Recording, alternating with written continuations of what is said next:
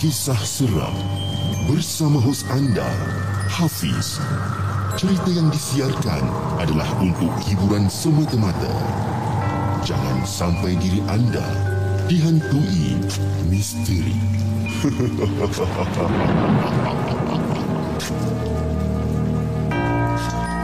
Hello guys, Assalamualaikum. Welcome back to the segment. Nama Hafiz dan kepada siapa yang masih belum subscribe, saya harap anda boleh tekan butang subscribe dan kepada siapa yang dah subscribe, thank you so much guys for subscribing. Malam ni live, Markas Puaka. Bertemankan saya dalam satu jam ke satu jam setengah. Hari ini 4 hari bulan March 2022. Apa khabar guys? Tapi sebelum tu jom, kita layan intro.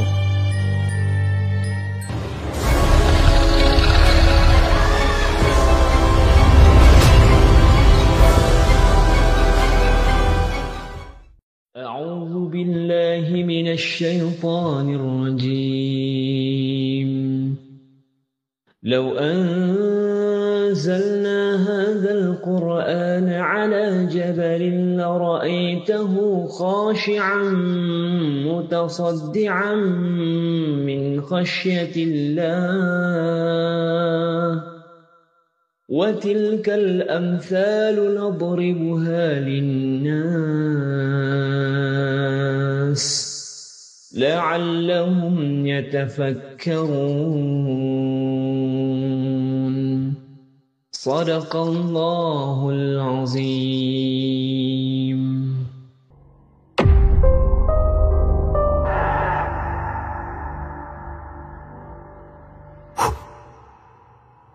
Hello guys, apa khabar guys? Salam Jumaat kepada semua.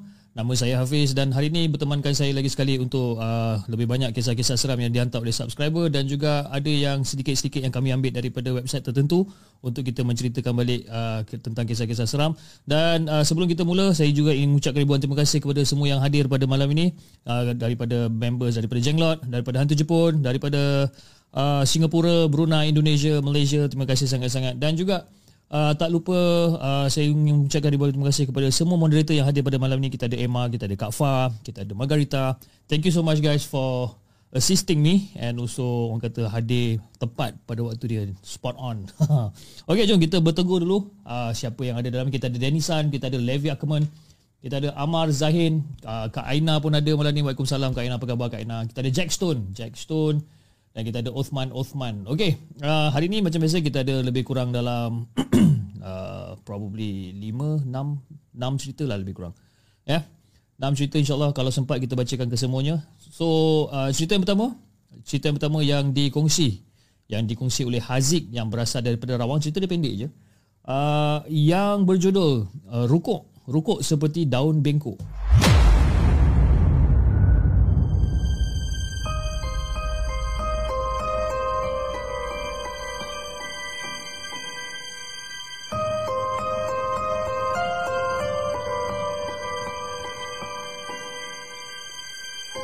Adakah anda bersedia untuk mendengar kisah seram yang mungkin menghantui anda?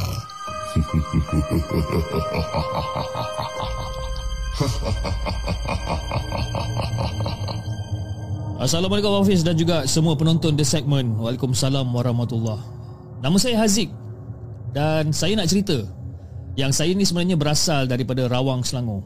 Okey. Okey, cerita dia macam ni. Nak bagikan gambaran, rumah saya dengan rumah nenek saya memang sangat dekat. Jadi disebabkan nenek saya ni ada tanah yang luas, jadi rumah saya ni dibina di belakang rumah nenek saya. Jadi nak dijadikan cerita, setiap kali pada bulan Ramadan, keluarga saya selalu akan berbuka. Berbuka dekat rumah nenek saya ni. Jadi bila habis berbuka je, barulah saya akan balik ke rumah. Itu pun kalau time tu giliran saya nak balik rumah lah. Kan? Kalau tak, adik saya yang balik rumah. Ya kami bergile-gile Kami sebenarnya bergile-gile Tidur dekat rumah nenek Sebab nak temankan nenek. Disebabkan nenek ni Orang kata Sedikit uzur sebenarnya. Jadi selepas makan Kebiasaannya selepas makan Dah habis makan semua Saya pun akan bergegas lah. Saya akan bergegas balik ke rumah Sebabkan saya nak tengok TV sebenarnya. Dan lupa yang saya nak beritahu Masa ni Masa kejadian ni berlaku uh, Umur saya lebih kurang dalam 11 ke 12 tahun macam itulah Jadi okey Kita sambung balik cerita Masa saya nak berjalan balik tu Abang Hafiz dan juga penonton segmen bayangkan eh. Bayangkan kawasan rumah tu agak luas ya, Dan dipenuhi dengan pokok Dekat kawasan-kawasan rumah tu. Jadi Semasa saya berjalan bersorangan masa tu Saya tengah jalan sorang-sorang nak balik ke rumah saya lah. Dan saya terpandang Saya tertoleh dekat atas kan? Saya rasa macam ada sesuatu benda dekat atas dekat Yang lalu dekat atas kepala saya ni Jadi saya pun toleh ke atas Jadi bila saya toleh ke atas saya ada terperasan yang macam ada satu lembaga sebenarnya. Lembaga ni nak dibagikan gambaran. Rupa dia nampak macam dia berpakaian telekung yang sedang dalam keadaan posisi rukuk sebenarnya. Pakaian dia apa Fiz? Pakaian dia memang serba putih, tinggi dan keadaan dia ataupun posisi badan dia dalam keadaan rukuk. Jadi selepas saya terpandang benda tu saya macam agak cuak jugalah bila saya pandang tu. Saya pun terus lari. Saya pun terus lari masuk ke rumah nenek saya dan saya terus lompat dekat atas kerusi. Jadi bila saya masuk rumah dan saya lompat atas kerusi dan uh, mak dengan ayah saya katanya macam, "Eh, Aziz, awak ni kenapa sih okey ke?" Uh, tak tak tak. Uh, Aziz, Aziz nampak hantu dekat atas atap. Lepas tu adik saya pula sahut. Ha, ha mak ada hantu kat atas atap tu. Jadi saya pun tanya kepada dekat, dekat adik saya, "Cak, dik, awak pun nampak juga ke?" Rupa-rupanya adik saya memang dah nampak dulu dah. Kan? Lembaga yang adik saya nampak tu adalah sebiji description dia sebiji sama macam apa yang saya nampak. Eh malam tu memang tak berani lah Memang tak berani nak balik seorang diri Memang tak berani Sampailah. Orang kata sampailah satu satu masa tu Mak saya teman saya balik rumah. Ha, Jadi memang Masa nak perjalanan nak balik tu Mak saya temankan saya Memang dah saya tak pandang dah. Dekat dekat apa, dekat bahagian atas Memang dah tak pandang Sebab tengah takut sangat. Jadi mak saya pun jenuh lah Jenuh. Macam Zik tak ada apa-apa Zik tak ada apa-apa. Jangan risau tak ada apa-apa. Jadi dia, dia jenuh. Dia jenuh meyakinkan saya yang Dekat atas bumbung atap rumah tu Memang tak ada apa-apa. Dia jenuh meyakinkan saya ni. Tapi saya Yelah budak-budak kan saya still macam tak percaya apa benda yang mak cakap ni kan? Bila mak cakap tak ada apa-apa kan? Atas bumbu rumah tu just kosong saja tak ada apa-apa. Jadi saya kurang nak percaya benda ni. Jadi sampailah keesokan harinya mak saya ajak saya tengok apa benda yang saya nampak malam tadi sebenarnya. Dia kata Zik jom. Eh tunjuk mak apa benda yang kamu nampak ni. Kan? Eh tunjuk mak. Jadi petang tu petang tu saya pun ajaklah mak ajaklah mak keluar dan pergilah ke rumah nenek tengok apa benda yang saya nampak sebenarnya. Jadi cip, sebenarnya apa yang saya nampak pada waktu siang eh, pada waktu siang apa benda yang ada dekat atas bumbung tu adalah daun pokok pisang yang berada dekat atas bumbung tu. Jadi bila saya nampak pokok pisang tu, saya pun tergelak. Saya pun tergelak dengan mak rupa-rupanya apa yang saya nampak tu adalah pokok pisang rupanya. Tapi yang menjadikan persoalan dia Abah Fiz Sangat-sangat pelik. Disebabkan Tinggi juga pokok pisang tu pada waktu malam. Ha. Sedangkan dekat kawasan situ memang tak ada pokok lain. Memang ada pokok pisang Tapi pokok pisang tu tak setinggi Ke atas bumbung. Macam apa yang saya nampak pada malam sebelumnya. Jadi Saya just menganggap bahawa Mungkin itu adalah mainan perasaan saya ataupun benda tu betul-betul terjadi. Wallahu alam saya pun tak tahu. Mungkin saya ternampak benda yang tengah dalam posisi rukuk tu mungkin adalah daun pisang. Saya pun tak tahu saya pun tak pasti. Sampai ke sekarang saya masih terfikir apa benda yang saya nampak sebenarnya? Adakah saya nampak lembaga putih berpakaian telekung dalam posisi berukuk? Ataupun benda tu hanyalah daun pisang semata-mata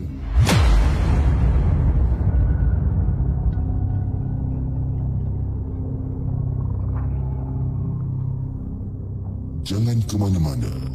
Kami akan kembali selepas ini dengan lebih banyak kisah seram.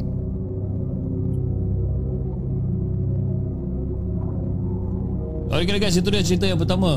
Cerita yang pertama orang kata pembuka tirai untuk malam ini daripada Haziq yang berasal daripada Rawang, Selangor. Terima kasih Haziq sebab sudi untuk menghantarkan kisah seram di uh, the segment eh. Rukuk seperti daun bengkok kan. Jadi Haziq sendiri pun tak pasti sama ada yang dia nampak tu memang betul daun pisang ataupun dia nampak benda yang lain sebenarnya kan pada malam tu wallahu alam kan jadi dia pun dah orang kata tak nak tak nak fikir lagi lah tak nak berfikir banyak lagi kan tentang tu Alright, jom kita bacakan sedikit komen yang kita ada pada malam ni. Kita ada daripada Raskalo. Hey, Raskalo apa khabar bro? Kan? Apa khabar Raskalo? Kita ada Tiara, kita ada Is Rusdi, kita ada Panglima Hitam. Ha, kita ada siapa lagi? CK911. Ha, itu Raskalo. Tuah dan Teja eh. Kita ada Edsam37. Terima kasih guys. Thank you so much untuk apa orang kata hadir pada malam ini. Ah, Panglima Hitam kata Cip mengilai satu round eh. Alamak nak mengilai sekejap lagi kita tengok ah kalau ada cerita-cerita yang boleh mengilai kita mengilai. Dia kalau kalau kita kena mengilai orang kata tak semena-mena nak kena mengilai ni, ah, nanti orang kata aku ni gila pula. ah, bahaya kan. Anyway, sebelum saya teruskan uh, penceritaan saya, saya juga ingin memohon maaf kepada uh, segelintir uh, penonton. Di mana uh, kadang-kadang saya pun dapat daripada feedback daripada orang ramai di mata uh, dikatakan kata oh Hafiz cara penyampaian awak ni tak bagus lah. Hafiz cara penyampaian awak ni tak menarik minat lah dan sebagainya. Saya minta maaf uh, jika anda rasa sedemikian rupa sebab saya cuba yang terbaik you know kalau nak dibandingkan saya dengan orang lain mungkin orang lain tu lebih berpengalaman daripada saya. Jadi saya orang kata uh, day by day lah you know day by day kita akan cuba yang terbaik untuk untuk deliver yang terbaik. Jadi hopefully yang mana yang dah memberikan feedback tu mungkin boleh bagi peluang pada saya untuk orang kata membetulkan ataupun orang kata fix the loophole yang ada pada diri saya ni. Supaya orang kata orang kata um, uh, practice practice makes perfect kan. Uh, jadi saya harap uh, mungkin adalah peluang yang disediakan ya. Okey. Alright, jom kita masukkan uh, eh, masukkan kita uh, teruskan dengan cerita yang kedua. Uh, cerita yang kedua datangnya jauh sikit ya. Yang berasal daripada Batam Indonesia yang dihantar oleh Iki Pongki. Oh, nama dia Iki Pongki. Uh, dengan tajuk yang berjudul uh, Jembatan Balerang uh, ba, Barelang uh, Jambatan Barelang Batam.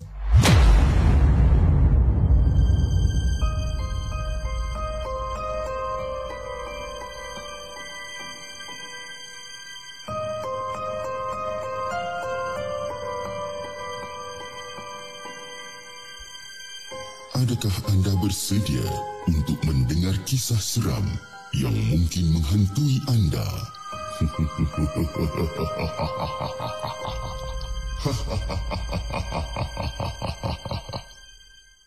Assalamualaikum Hafiz. Waalaikumsalam warahmatullahi. Nama saya Diki Berasal dari Batam, Indonesia. Lebih tepat lagi kawas, uh, Di kawasan Batu Aji jadi kalau Abang Hafiz perasan, saya dah beberapa minggu tak join di live the segment sebabkan saya kecelakaan. Uh, kecelakaan saya ini ada kaitan dengan jembatan Barelang Batam Indonesia. Jadi beginilah kisah yang saya nak ceritakan dengan Abang Hafiz ni.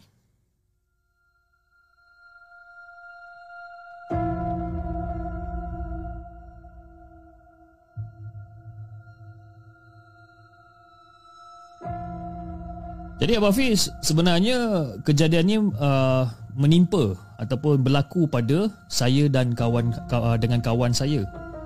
Jadi beberapa minggu yang lalu, saya dan kawan-kawan saya dah mengambil keputusan untuk nak pergi memancing di jembatan Barelang uh, Barelang Batam. Uh, sorry, kejap eh. Saya dah mengambil keputusan untuk memancing di jambatan Barelang Batam uh, dan kami ber, uh, kami berempat kami berempat uh, decided untuk pergi memancing di kawasan sana. Jadi pada malam tu macam biasa mancing sambil-sambil duduk know, dengan kawan-kawan sambil-sambil isap rokok sambil-sambil sembang-sembang kosong. Uh, sembang-sembang kosong dan kami pun start memancing lebih kurang dalam pukul 10 malam. 10 malam macam tu lah jadi masa kita orang memancing tu you know, pancing punya pancing punya pancing you know. Kawan saya yang bernama Toli kawan saya bernama Tole ni ada cerita pasal jembatan yang kami tengah berada sekarang tu lah. Ha, yang tengah kami duduk dekat situ. Dia, dia menceritakan tentang kisah yang berada dekat jembatan ni. Jadi Tole pun macam, eh, korang nak dengar cerita tak? Ha? Korang nak dengar cerita tak tentang jambatan ni?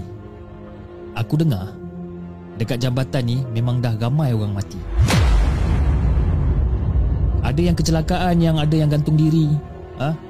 Ada yang langsung terjun daripada atas ke bawah dan banyak lagi cerita tentang jambatan. Jadi kawan saya yang Roni ni pula dia menjawab pada si Tole ni. Dia menjawab, "Eh, kamu ni Tole, ha, mulut tu jaga sikit. Ha, kita berada dekat jambatan yang kau cerita sekarang ni, kan? Ada otak tu pakailah sikit, bro. Ha, jangan main asal boleh je asal main cakap je."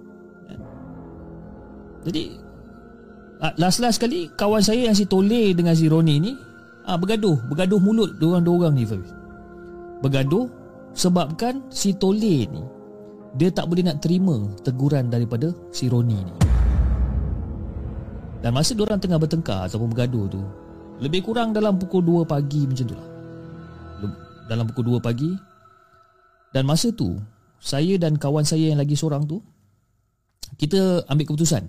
Kita ambil keputusan Untuk pulang ke rumah masing-masing Sebabkan Si Tole dengan si Roni ni Duk bergaduh. Jadi orang kata Feeling nak memancing tu dah tak ada Kan? Elok-elok kita datang berempat Kita nak memancing ya, Nak happy-happy kan? Sembang-sembang. Tiba-tiba dua orang ni gaduh. Jadi kita decide Okey lah jom Kita balik rumah Kan? Daripada gaduh-gaduh kat sini Baik kita balik rumah. Jadi nak dipendekkan cerita Abang Hafiz. Kami ni bawa dua motor ah, Bawa dua motor. Saya bonceng. Saya membonceng Saya ikut si Tole ni. Ah, Dan kawan saya si Roni ni Ikut sama kawan saya yang lagi seorang. Nama dia Jai. Ah, Jadi dia ada empat orang lah. Saya Roni Jai Dan Tole. Kan? Jadi lepas kita orang dah kemas-kemas Alat memancing ni Si Roni ni jalan dulu. Kan? Dan dia tinggalkan. Dia tinggalkan saya sama Tole yang dekat apa yang yang di belakang lah. Jalan dekat belakang jadi masa si Tole ni tengah bawa motor dia ni Dia bawa motor dia seolah-olah macam orang tengah mabuk. Kan? Terhuyung hayang bawa motor. Ah, Bawa motor pula dah Bawa motor. Terhuyung hayang bawa motor. Macam orang mengantuk pun ada sebenarnya. Jadi saya pun cakap lah kepada Tole Eh bro Uh, dah lah biar aku je lah yang bawa motor. Aku tengok kau ni macam dah mengantuk sangat je. Dah dah dah. Berhenti berhenti. Bagi aku yang bawa motor. Tapi si Tole ni dia buat tak tahu je kan? Dia tak nak dan dia terus je bawa motor tu. Dan makin lama makin laju pula dia bawa motor tu. Jadi Abang Hafiz sampailah dekat satu simpang ni. Sampai dekat satu simpang ni kami kecelakaan. Kami accident dekat satu simpang ni. Masa tu saya tak ingat apa-apa lagi sebab pagi tu bangun-bangun je saya dah ada dekat rumah sakit bersama dengan si Toli jadi saya pun cakap dengan Tole Saya cakap macam Itulah kau tengok apa dah jadi sekarang bro. Ha? Kita dekat rumah sakit ni kan? Aku dah cakap dah dekat kau. Bagi aku je yang bawa motor kan? Itulah kau degil Kau juga nak bawa motor. Kan kita dah apa dah kecelakaan macam ni. Dan si Tole ni menjawab balik. Eh bro. Malam semalam sumpah Aku belum mengantuk kau aku okey. Cumanya masa aku bawa tu uh, keadaan motor kita terolah yang hayang masa tu aku ada nampak aku ada nampak perempuan tengah menyeberangi jalan dengan pakai gaun serba merah. Itu yang buat aku terkejut sebenarnya. Hah? Perempuan pakai gaun serba merah? Ha, itulah kau. Kan? Mungkin dia dengar kot apa benda yang kau cerita semalam dekat jambatan tu. Banyak orang mati dekat situ. Orang gantung diri Orang terjun dan sebagainya. Ha, Mungkin pasal tu lah kot dia muncul depan kau. Ha? Sebab kau seorang je yang nampak. Aku tak nampak apa-apa. Kau seorang je yang nampak. Jadi Perempuan yang si Tolien nampak tu Sampai sekarang kita tak tahu siapa perempuan ni Dan daripada mana asal dia. Sebabkan Si Tolia hanya menceritakan tentang kisah perempuan ni hanya satu kali tu je. Jadi itulah sebenarnya kisah saya yang tak berapa seram ni Abang Fiz bersama saya dan kawan-kawan saya. Saya tak tahulah, mungkin adakah itu satu amaran untuk si Tole ni kalau berada di tempat-tempat yang seram, ha, tempat-tempat yang gelap, tempat-tempat yang uh, yang sunyi, mulut tu harus jaga ke, you know. Mungkin, mungkin itu adalah satu amaran daripada dia. Jadi Abang Hafiz dan juga penonton di segmen bolehlah search di Google, di Google Jembatan uh, Barelang Batam Indonesia. Banyak kisah dia. Kisah-kisah seram dekat jembatan ni memang banyak sangat. Jadi Abang Hafiz, saya doakan semoga channel The Segment makin uh, maju sukses terus untuk Abang Hafiz dan juga tim-tim The Segment. Sekian dari Diki, uh, sekian dari saya Diki, peminat apa saja yang bersangkut dengan Malaysia. Baik lagu-lagunya, baik aktor-aktornya, baik orang-orangnya Malaysia ber, berkomunikasi uh, enak didengar dan banyak lagi lah yang best dekat Malaysia ni sebenarnya kan Doakan saya agar satu saat saya dapat berkunjung ke Malaysia sebab saya nak jumpa dengan Hana. saya nak berjumpa dengan Hana Delisa. Ha, itu dia punya harapan eh si si Diki ni. Ha, InsyaAllah eh. Terima kasih. Assalamualaikum.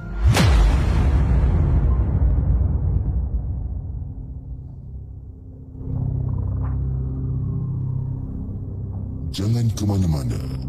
Kami akan kembali selepas ini dengan lebih banyak kisah seram.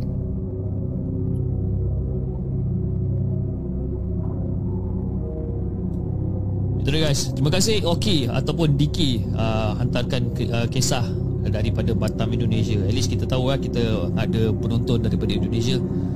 Tapi itulah eh bila apa yang si Diki ni cakap eh dia mengingatkan saya macam you know even kita berkawan dengan siapa-siapa pun kita akan ada satu satu kawan ataupun satu atau dua orang kawan yang mulut dia memang longkang habis kan? Jenis yang tak ada insurans kan? Mesti punya. Baik pergi go hunting ke ha, baik pergi memancing ke baik pergi jalan-jalan berdua apa berdua bertiga berempat ke mesti akan ada satu orang member kan? Yang mulut dia memang jenis tak ada lesen punya kan? Hai moga-moga kita kata selamat lah eh bila kita berkeluar dengan orang ni bahaya keluar dengan orang tak ada lesen ni kan Okey, jom. Kita bacakan kisah kita yang ketiga. Kisah kita yang ketiga yang dihantar oleh, oi, nama dia Sepaku. Sepaku eh. Sepaku Sepakis. yang dihantar oleh Sepaku. Uh, dengan tajuknya yang berjudul Kisah Si Jaga. Uh, kisah Si Jaga di Kilang Besi.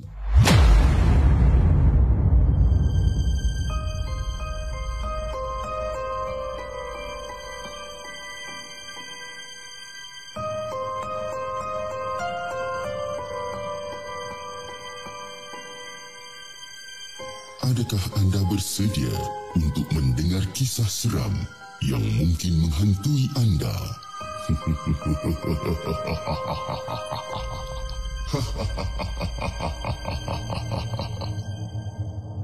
Hai kepada semua para penonton The Segment yang aku kasihi sekalian. Tu dia, kan? Ini merupakan kali pertama aku mengarang cerita di dalam ruangan ini dan diharap sangat agar ceritaku dapat diterbitkan ataupun dapat disiarkan. Jadi hari ini aku tergerak hati untuk berkongsi satu pengalaman seram yang aku timba. Yang aku timba sewaktu aku bekerja sebagai pengawal keselamatan dan aku berharap sangat penulisan aku ni bakal menjadi tatapan ataupun bakal didengarkan ataupun bakal didengari daripada semua penonton-penonton di segmen.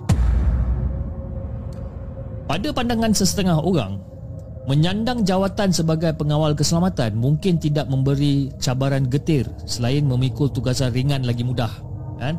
Tapi bukan bagi aku, eh? Sebab aku dah pernah harungi sendiri dengan pahit maung dan berbandingkan keringat peluh sendiri selama bertahun-tahun aku berkecimpung dalam dunia jaga ni. Ha, sekadar telahan, aku pernah menjadi jaga di kilang besi di bandar nilai.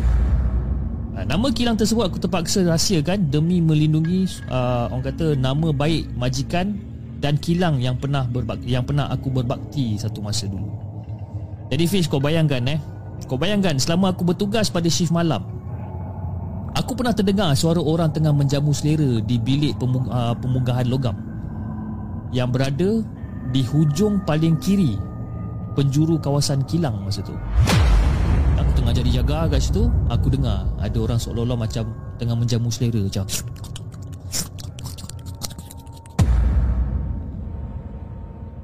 Jadi tak melampau lah kiranya kalau aku katakan bilik tu Berlapangkan kawasan gelap yang luas Serta ditemani sepohon ara Bersebelahan dengan bilik tersebut. Jadi nak tak nak nak tak nak aku terpaksa menggeledah tempat tersebut untuk memastikan tak ada eh, apa tak ada aktiviti-aktiviti yang mencurigakan yang berlaku dekat kawasan tu.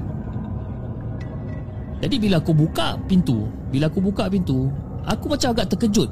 Masa aku buka pintu tu aku agak terkejut apabila aku terlihat ada satu susuk tubuh badan yang tegap yang berdiri di sebelah timbunan uh, kepingan logam buruk sambil mendepakan tangan seolah-olah seperti seekor burung helang.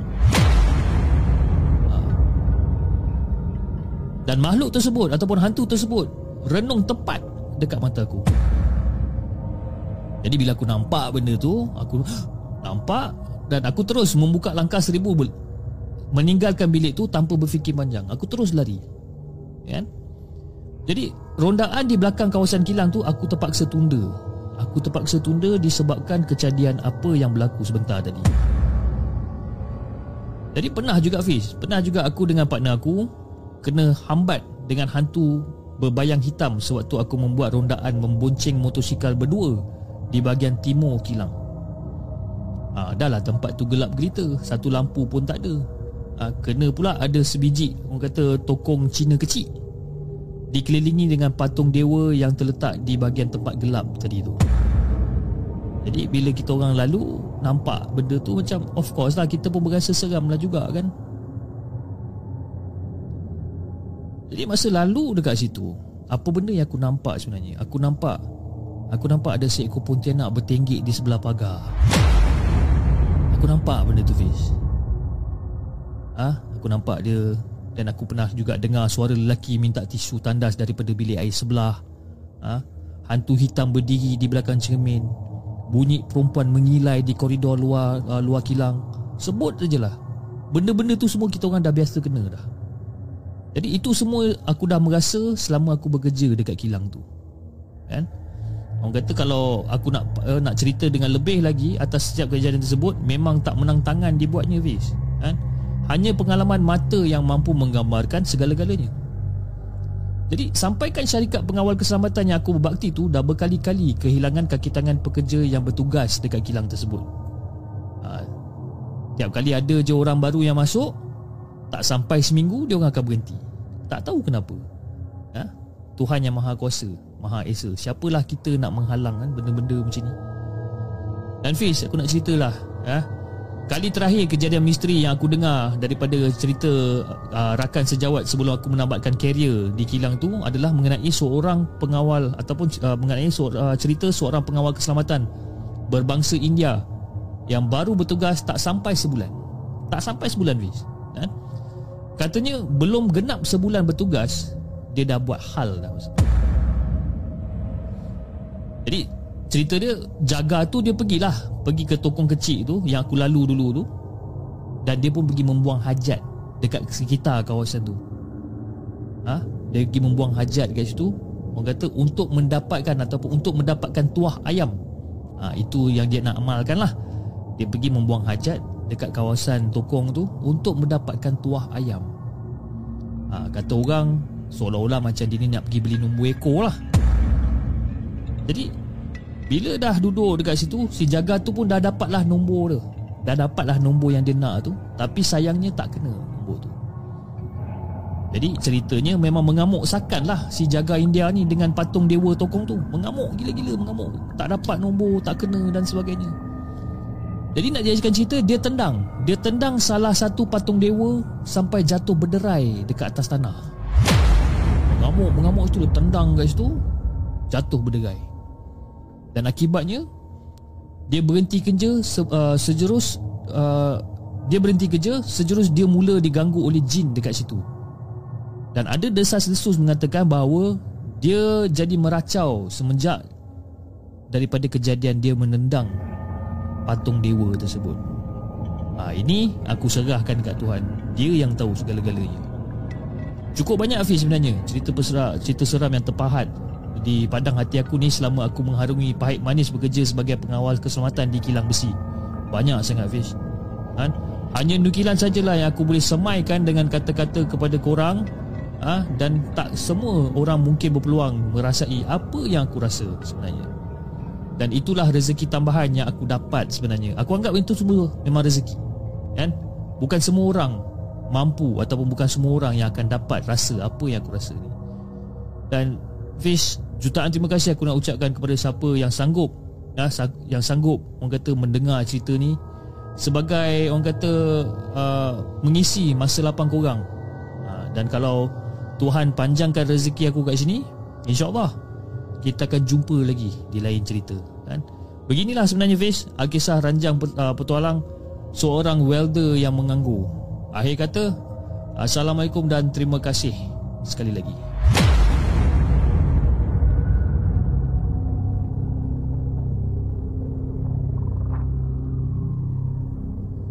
Jangan ke mana-mana. Kami akan kembali selepas ini dengan lebih banyak kisah seram.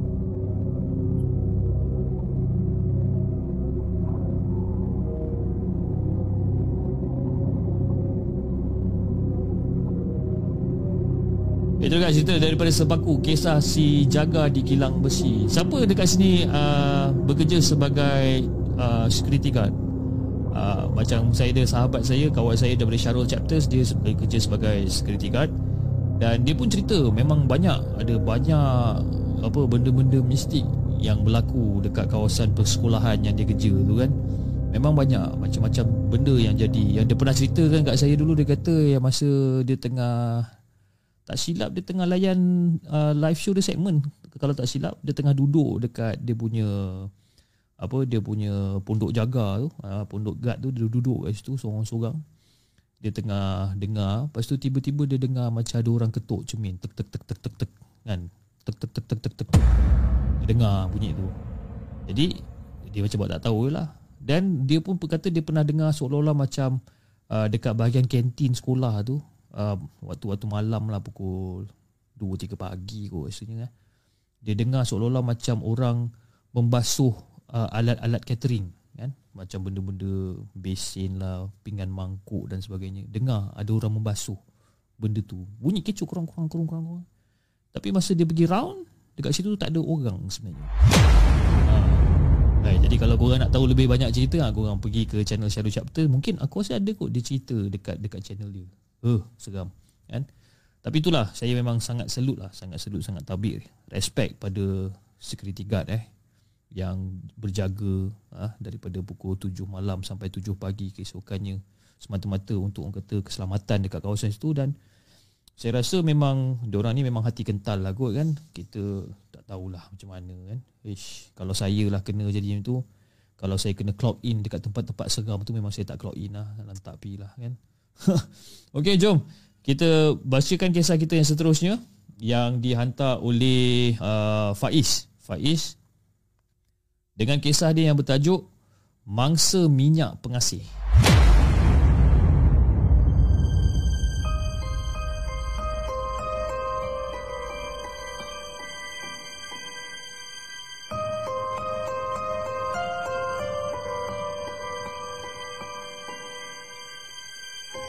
Adakah anda bersedia untuk mendengar kisah seram yang mungkin menghantui anda?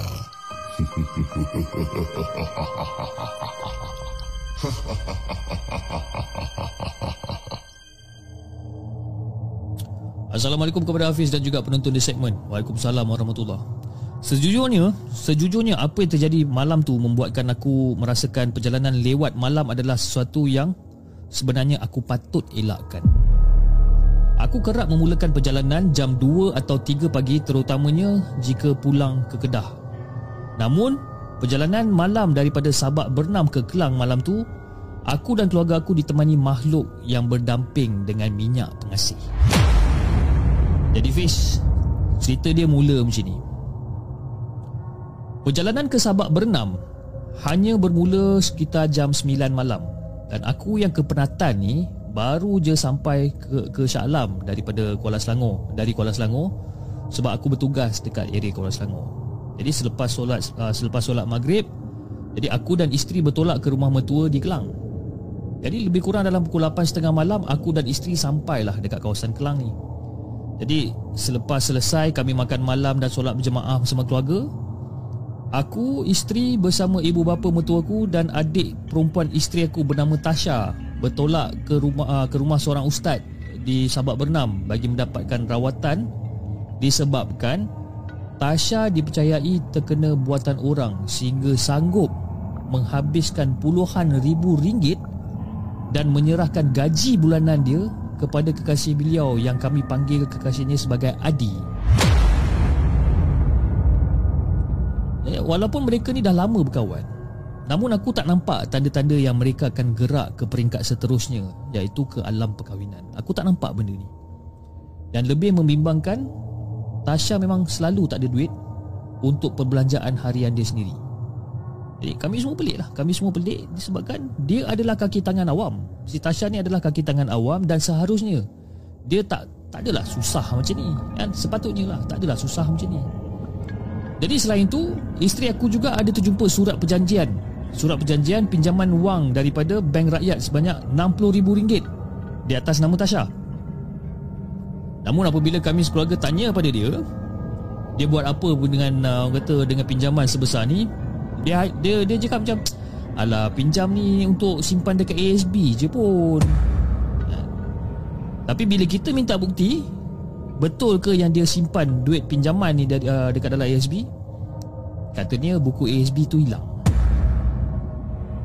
Jadi seterusnya Kakak ipar aku ha, Kakak ipar aku membita batuan sahabat dia yang berkhidmat di JPN Dan mendapati bahawa Adi ha, Adi sebenarnya telah berkahwin dan mempunyai tiga orang anak yang masih kecil Dan isteri si Adi ni pula orang Thailand Dan lebih mengharukan bila kami ceritakan hal ni kepada Tasha. Eh? Dan Tasha dia mengaku, dia mengaku bahawa dia tahu yang Adi ni dah berkahwin. Dan Adi ni sebenarnya dalam proses penceraian. Jadi seterusnya apabila dia dah uh, dah sahkan ataupun telah disahkan dalam perkhidmatan awam, Tasha boleh mengeluarkan duit KWSP beliau uh, wang waktu itu lebih kurang dalam 25,000 jadi ayah mentua uh, ayah mentua sendiri uh, yang membawa dia pergi ke ke KWSP bagi urusan untuk keluarkan duit dan kemudian Tasha menyerahkan kad bank kepada ayahnya dengan pesanan Abah duit ni abah ambil lah eh? sebab Tasha dah ada simpanan Tasha sendiri tapi selepas sebulan ayah mentua aku ni dia jadi panik sebab Tasha maklumkan yang duit KWSP lambat masuk. Ha, kan? Jadi kemudian dia serahkan kad bank kepada Tasha. Uh, dia serahkan kad bank Tasha kepada aku untuk aku periksa baki dia. Ha? Jadi dia serahkan kad bank dan dia serahkan juga lah nombor ATM dan sebagainya ni. Dia serahkan. Jadi bila aku cek dekat ATM, rupanya kad bank tersebut adalah milik Adi, bukan milik Tasha. Rupa-rupanya Dia orang dah berpakat Dia orang dah berpakat Si Tasha dengan Adi ni Dah berpakat untuk menipu ha? Duit RM25,000 yang telah dikeluarkan oleh Adi Tanpa uh, pengetahuan keluarga. Jadi Of course Bapak mertua aku memang bengang lah. Bengang dan dia tanya pada Tasha Berkali-kali kenapa buat macam ni Kenapa menipu dan sebagainya. Dan apabila ditanya Tasha hanya menangis. Dan dia kata dia pun tak tahu Kenapa dia bertindak macam tu. Jadi oleh sebab itu Ayah mentua aku telah meminta bantuan kawan-kawan Untuk mencari orang yang pandai dalam perubatan Islam Untuk membantu kerana Kami rasa ada benda yang tak kena sebenarnya pada si Tasha ni.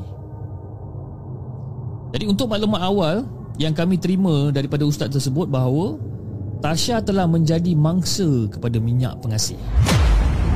Ha, Dan selain itu Terdapat dua hadiah. Terdapat dua hadiah yang diberikan oleh Adi kepada Tasha yang dipakai oleh Tasha ni. Mak mutu aku perasan yang Tasha ada memakai cincin berbatu delima dan minyak wangi. Dan mak aku pun pernah tanya, eh siapa eh? Siapa eh bagi kamu batu delima dengan minyak wangi ni? Siapa eh? Ah, tak ada lama. Ini abang Adi yang bagi. Jadi itu, itu jawapan Tasha. Dia kata abang Adi, Adi yang bagi cincin batu delima dengan minyak wangi. Jadi pada malam tu tanpa pengetahuan Tasha, kami maklum pada dia yang uh, nak ajak dia pergi beli barang kat Tesco masa tu. Dia pun kata nak ikut lah, dia saja nak ikut. Dan masa tu kita orang konon-konon nak pergi Tesco tapi kita orang ikut jalan ke arah jalan kapal ataupun jalan kapal Kuala Selangor dan dia terus berubah eh, Tasha ni berubah menjadi kasar dan memaki hamun kita orang kat dalam kereta masa tu. Nah, bujurlah dia duduk kat tengah-tengah masa dia nak meronta-ronta dekat mak ayah kan. Kan? Jadi mak ayah pun dapatlah pegang dia ni. Dan apabila kami sampai dekat sahabat Bonam, waktu tu dah hampir pada pukul 11 malam. Dan masih ada lagi tiga pesakit yang tengah menunggu giliran untuk berubat pada malam tu. Jadi apabila sampai, kami ajak Tasha masuk ke rumah dulu. Jadi dengan pandangan tajam, dia masuk ke rumah tersebut. Dia pandang tajam dekat kita orang tapi dia, dia, dia tetap masuk dalam rumah tu. Namun, sebaik melangkah kaki ke dalam rumah, dia terus jatuh dan meracau dengan bahasa yang tidak difahami oleh sesiapa pun. Jadi bila ustaz nampak Ustaz terus ha? Ustaz terus menjalankan rawatan dengan bantuan rakan-rakan ustaz yang lain ha? Dan masa tu berlakulah dialog antara makhluk tersebut dengan ustaz Jadi mula-mula Tasha macam tak nak cakap bahasa Melayu pun eh? Dia tak nak cakap bahasa Melayu Dan bahasa yang Tasha gunakan adalah bahasa Siam Namun setelah disegah Disegah oleh ustaz tersebut Barulah Tasha ni cakap bahasa Melayu. Ha?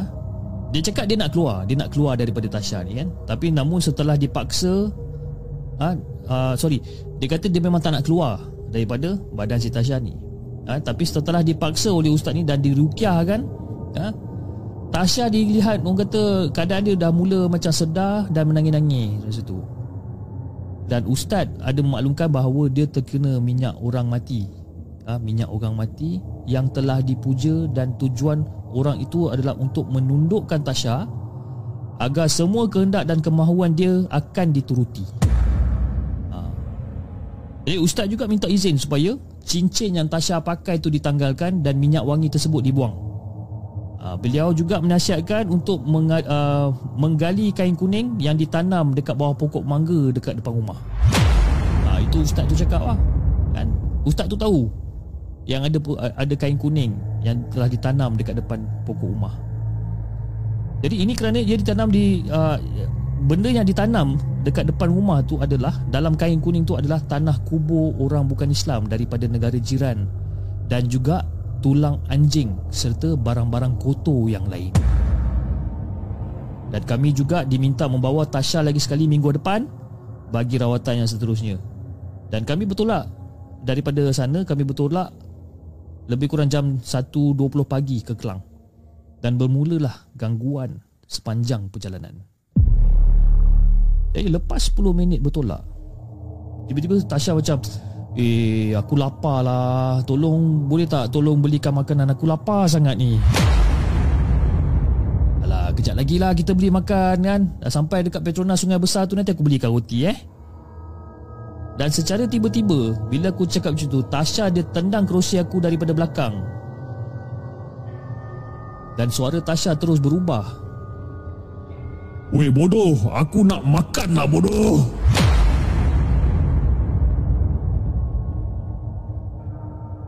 Kita orang satu family dalam kereta terkejut sangat bila Tasha herdik aku dengan dengan suara dia yang berubah. Dia herdik aku sambil jari dia tunjuk ke arah luar kereta.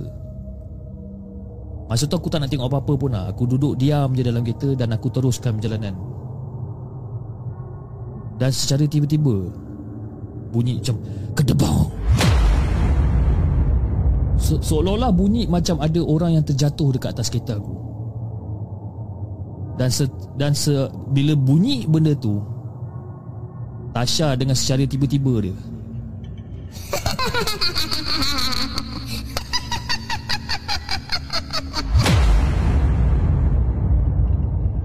Dia mengilai dekat dalam kereta. Dia mengilai dalam kereta dalam keadaan sangat kuat dan dia mula mengomel sendirian dalam bahasa Siam. Dia seolah-olah seperti membaca mantra pun ada kan dia baca, baca, baca, baca Lepas tu dia berhenti Dia berhenti, dia senyum Dia baca, baca, baca, baca Dia berhenti, dia senyum Lepas tu dia cakap Tu dekat depan tu. Dekat depan tu ada kawan aku kat depan tu. Aku nak makan, aku lapar.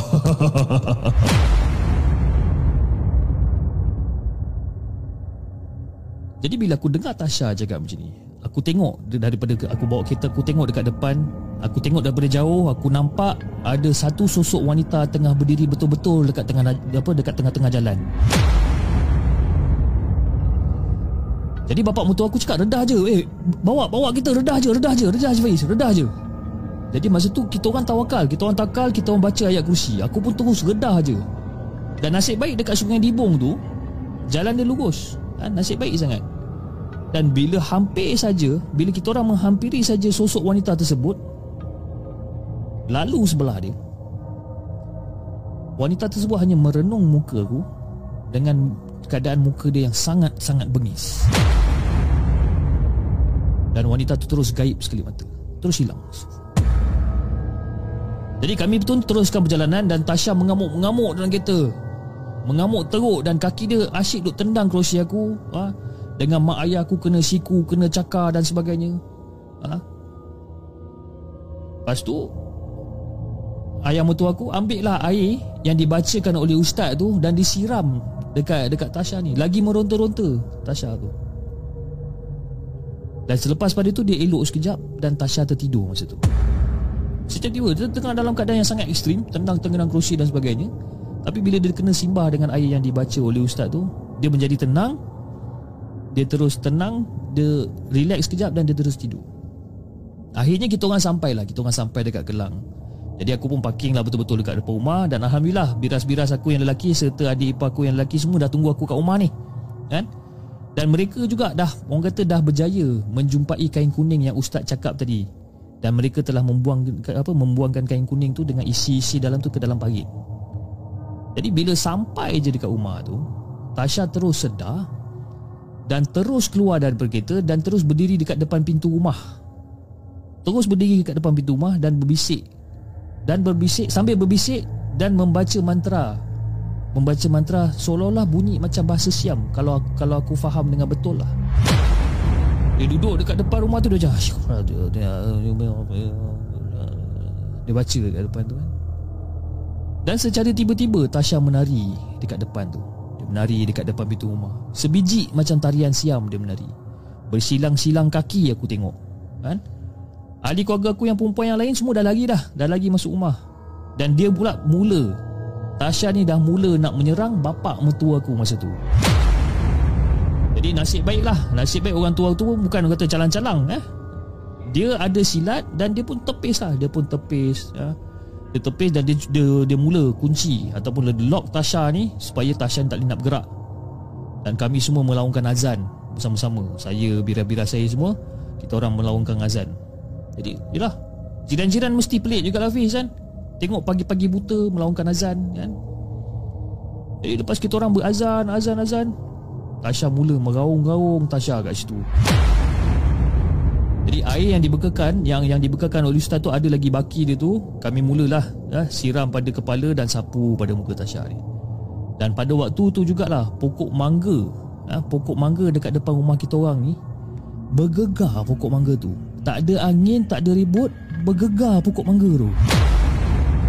Nah Diras dengan adik ipar aku kata Diorang ada nampak Ada satu lembaga dekat atas pokok Jadi aku iakan je lah. Aku iakan je lah ya, sebab, sebab kan Aku dah nampak dah tadi Masa aku orang dua nak balik Aku dah nampak perempuan yang diri tengah-tengah jalan tu Dan aku dah tak nak Orang kata dah tak ingin lah nak tengok benda-benda tu dah.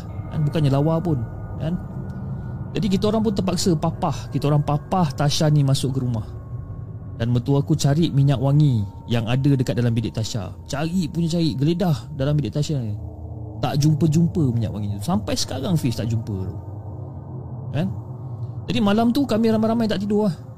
Kecuali aku dan isteri aku Yang memang kami letih sangat. Kami tertidur Kami letih sangat.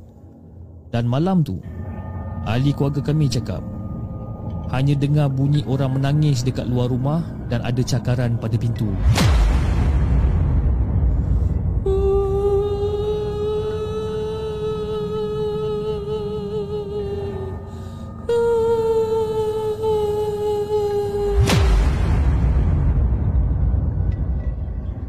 Dan bila orang dengar tu, bila orang tengok Tasha, Tasha dalam keadaan uh, dalam keadaan tertidur dan Tasha hanya sedar keesokan hari je.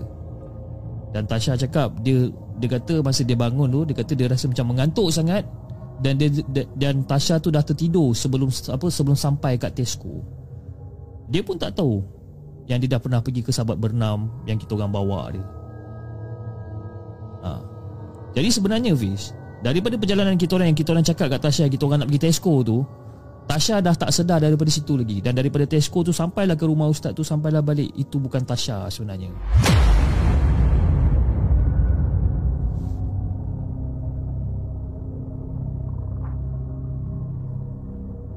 Jangan ke mana-mana. Kami akan kembali selepas ini dengan lebih banyak kisah seram.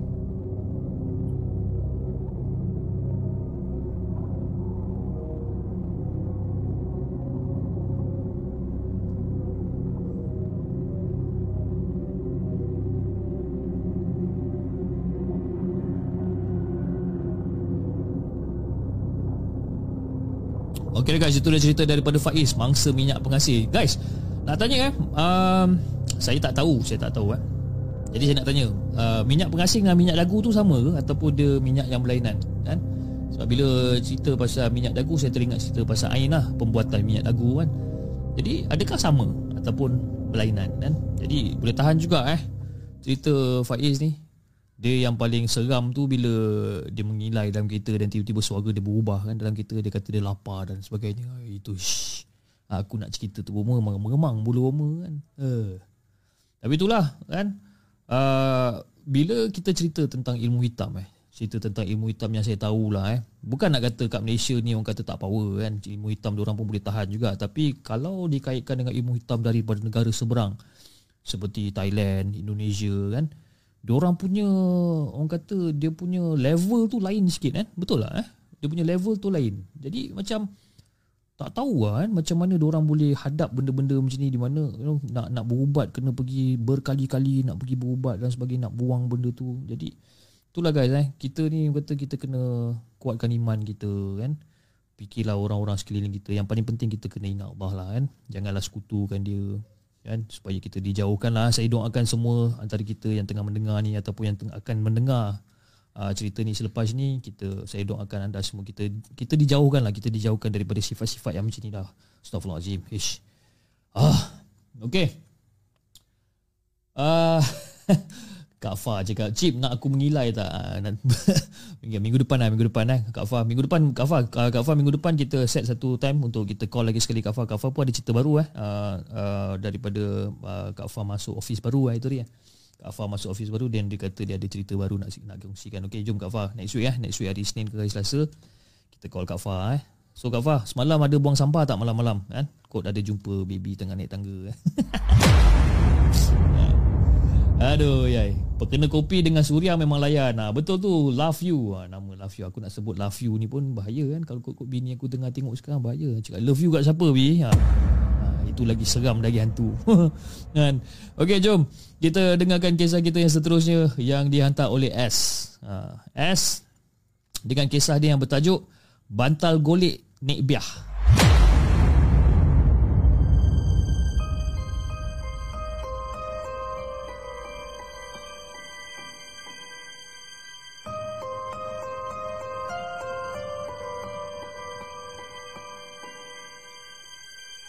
Adakah anda bersedia untuk mendengar kisah seram yang mungkin menghantui anda?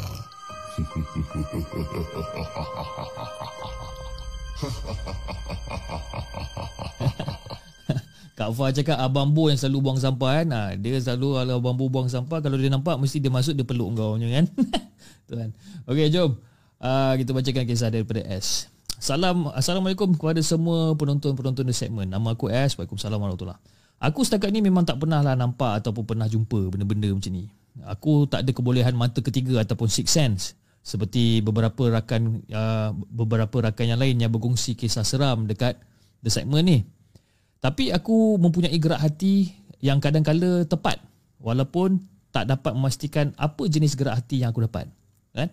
Biasanya kalau ada sesuatu yang buruk ataupun yang tak elok akan berlaku, aku akan dapat rasakan sesuatu. Tapi barangkali ramai orang yang mungkin mempunyai kebolehan ataupun gerak hati macam ni kan? Sebab dia adalah naluri semula jadi yang Allah dah turunkan pada kita. Jadi cerita kali ini adalah cerita tentang cerita arwah ayah aku ni. Cerita daripada arwah ayah aku. Jadi watak dalam cerita ni aku hanya namakan sebagai akulah dan watak utama ya untuk watak utama dan juga beberapa watak sampingan yang lain. Oh, nampak dia bagi siap dia ada bagi plotting eh bagus eh. Dia punya email ni. Bagus. Jadi pada tahun 1960-an adalah tahun awal-awal selepas zaman selepas kemerdekaan ni. Kan? Waktu ni pembangunan di sesetengah kampung masih di tahap yang mundur. Jadi kebanyakan penghuni kampung masih lagi hidup dengan bersumberkan cahaya daripada lampu minyak tanah, you know, menggunakan air sungai dan perigi sebagai sumber air bersih dan sebagainya. Jadi rumah kampung juga berkedudukan jarak-jarak dan biasanya akan dipisahkan dengan kebun getah dan juga dusun. Jadi aku pula setiap malam akan berlatih silat di rumah Tok Awang yang terletak di hujung kampung. Jadi gelanggang silat Tok Awang ni dibuat dari uh, dibuat di hadapan rumah Tok Awang ni. Kan? Tok Awang bukan saja dikenali sebagai guru silat, malah dia juga di, uh, bertindak sebagai pawang. Sebagai pawang bagi orang kampung yang yang masih tebal dengan kepercayaan mistik. Hari ha, hari tu aku Ali, Ahmad dan Dol ha, masing-masing bersaing balik berjalan kaki dari belajar silat daripada rumah Tok Awang ni ha? Dan dalam ramai-ramai antara kami mulut si Ali ni lah yang paling celupa ha? macam macam saya cakap tadi kan dalam banyak-banyak kawan mesti ada seorang yang mulut celupa ha? jadi dia kata dalam ramai-ramai antara kami mulut si Ali ni yang paling celupa sekali jadi nama nickname dia adalah Ali Murai ya, Murai itu ditambah disebabkan dia memiliki seekor burung murai batu yang boleh mengajuk orang bercakap. Tapi murai batu tu dah lama mati dah sebenarnya kena makan di ular. Jadi tiba-tiba si Ali ni buka cerita. Weh guys, korang ada dengar tak cerita pasal Nek Buya meninggal balik rumah? Jadi kita orang pun macam pandanglah antara satu sama lain kan. Tak guna punya Ali malam-malam ni buka cerita seram pula. Eh Li, kau ni tak ada cerita lain ke Li? Ha? Seram lah cerita-cerita macam ni Li kan? Si Dol ni lah, si Dol ni jawab juga seram lah cerita-cerita macam ni? Jadi si Dol ni pula jenis dia yang jenis dia, ni jenis mak smart lah. Dia jenis smart yang jenis yang suka nak betul-betulkan rambut dia kan. Jadi sampailah kena tegur dengan Tok Awang ni kan. Bila time bersilat pun rambut jatuh sikit nak naikkan balik. Jam tu nak naikkan balik. Jadi kena tegur kan dengan si Tok Awang ni. Lepas tu si Ahmad pun menyampur lah Macam ah lah Li kau ni kan Nak cerita benda-benda seram ni Aduh Kita dah lah jalan nak balik rumah ni kan ha. Tapi masa-masa si Ahmad tengah cakap itu Ahmad mata dia duduk pandang lah kiri kanan kan. Si Ahmad ni penakut sikit. Jadi aku aku tersengih lah. Aku sengih je lah tengok gelagat kawan-kawan aku tiga orang ni kan. Lepas tu si Ali ni pun macam Alah Orang dah mati lah. Aku tak percayalah yang dia akan datang balik. Mengarut lah semua tu.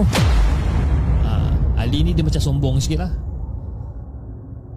Lepas tu aku macam Ali Kau jangan cakap besar Ali. Tak baik kan Kalau kau jumpa dia nanti macam mana? Ha. Jadi aku sebenarnya Face aku sebenarnya tak, tak, tak Orang kata tak minat sangat lah Ataupun tak gemar sangat Dengan cara lagak Dia bercakap macam tu lah Aku tak gemar. Ah, Kalau aku jumpa eh, Kalau aku jumpa ni Biah ni Aku nak minta dia tunjukkan harta zaman Jepun. Ha, Aku dengar harta orang putih Ditanam dekat uh, Dekat dekat apa de, de, Ditanam oleh tentera Jepun Dekat dalam hutan kat sana tu lah. Betul ke? Ha, si Ali duduk, duduk, cakap macam lah Tersengih-sengih si Ali ni Sambil kan Mata dia dihalakan ke ke arah hutan Di kaki bukit Dekat belakang rumah Tok Awang ni. Jadi si Ahmad ni macam eh bodoh lah kau ni Li kan? Kalau ada harta tu lebih baik lah si Tok Awang tu yang pergi cari. Dia tu kan pawang kan? Tak ada lah merepek je. Kan? Dan kita orang pun dah mulalah gelak-gelak kan Ya tak ya juga kan Masa kami masih berjalan Beriringan untuk pulang ke rumah masing-masing Masa kita orang tengah borak-borak tu lah Jadi rumah kami ni semuanya agak berdekatan Sebab aku dan mereka masih ada pertalian saudara sepupu ha, dua pupu, ha, tiga pupu, kupu-kupu, ha, semua semua ni lah. Kan? Memang kita orang ni ada blood related lah orang kata. Jadi ketika melalui halaman rumah arwah cik uh, arwah Nik Biah ni, ha, lalu dekat haram, uh, halaman rumah arwah Nik Biah, mata si Ahmad ni, mata si Ahmad ni terpandang sesuatu dekat atas bumbung rumah arwah. Dan Ahmad ni secara tak sengaja Tiba-tiba dia pergi menegur Macam, eh guys Korang nampak tak apa benda dekat atas tu? Sambil jari dia pergi menuding dekat bumbung rumah arwah Nik Biah ni. Jadi kita orang ni pun semua pergilah menoleh. Menoleh. Jadi dalam sama cahaya, apa yang aku terpandang adalah sebiji macam seperti sebiji bantal golek. Ha? Yang sedang terbaring melintang di tulang bumbung. Lepas tu yang kawan yang si Dol ni Dia macam Eh yang tu bukan macam pop, pop, pop. Dia dah gagap eh? Dia dah gagap Dan si Ali ni pula ah, Dia dah mula dah terkebil-kebil mata dia kan Terkebil-kebil duk pandang benda yang melintang tu Barangkali ah, dia dah sedar lah yang dia perhati benda tu yang asalnya hanya terbaring memanjang tiba-tiba benda tu berdiri. Ada duk, duk pandang ramai-ramai. Benda tu duk baring ah, tiba-tiba benda tu berdiri. Ah, masa ni memang kita orang dah jelas nampak dah. Benda putih yang macam bantal gulik tu adalah sebenarnya pocong. Kan? Masa ni si Dol dengan si Ahmad ni memang dah orang kata dah Diorang dah lari dulu lah. Tinggalkan aku dengan si Ali ni. Dan kita orang tu Dua-dua Kita orang berdua ni terpaku. Terpaku memandang pocong. Yang sekarang ni dia dah berdiri macam Kata macam pokok kelapa Dekat tengah-tengah bumbung rumah. Berdiri tegak macam tu. Jadi aku pandang je pocong tu. Aku pandang je kan Dan nak bagikan kepada gambaran kepada kau ni Fiz eh. Dia tu dia dia macam dia dibaluti dengan kain kafan yang masih baru yang elok yang berikat sangat kemas. Ikatan dia. Ikatan dia daripada bunjut atas dia bawah dia. Ikatan dia sangat kemas. Dan aku sedar masa aku nampak dia tu aku sedar yang rupa dia rupa dia men- menyerupai hampir menyerupai rupa arwah Nik Biah. Ah, Wajah dia pucat lesi dengan mata dia yang sudah hampir lompong. Hidung dia masih elok bersumbat dengan kapas Dan pocong tu tegak Hanya berdiri tegak memandang aku dengan Ali masa tu.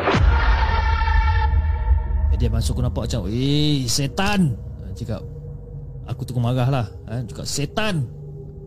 Dan serentak dengan tu Aku terdengar bunyi dentuman yang sangat keras. Keduk-keduk Keduk-keduk Keduk-keduk Ini